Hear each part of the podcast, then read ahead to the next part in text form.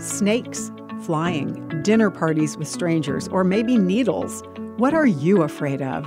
I'm Bonnie Sala with Reset.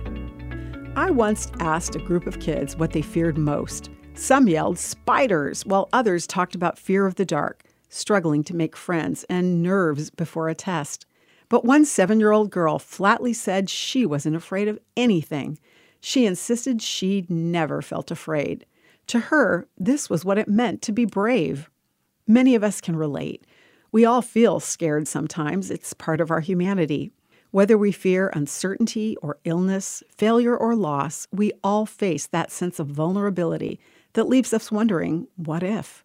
And while God doesn't want us to live in fear, He meets us right there in our uncertainty.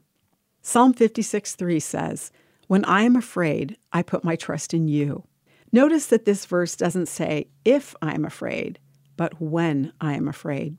If you never experience any unease, then you may not be following God. Throughout the Bible, God tells people not to be afraid simply because He led them to places that were out of their comfort zones. God allows us to experience situations that are beyond us so that we discover Him as our source of never ending strength.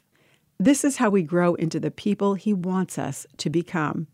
Today, practice observing your fears and then turning to God. When you're afraid, make it your first step to say to Him, I'm afraid. What should I do? You don't have to deny your fears. Instead, watch for God right in the thick of them. I'm Bonnie Sala with Reset. For a free Bible study on overcoming fear, go to guidelines.org slash not afraid. To hear this again, read or share this, visit guidelines.org.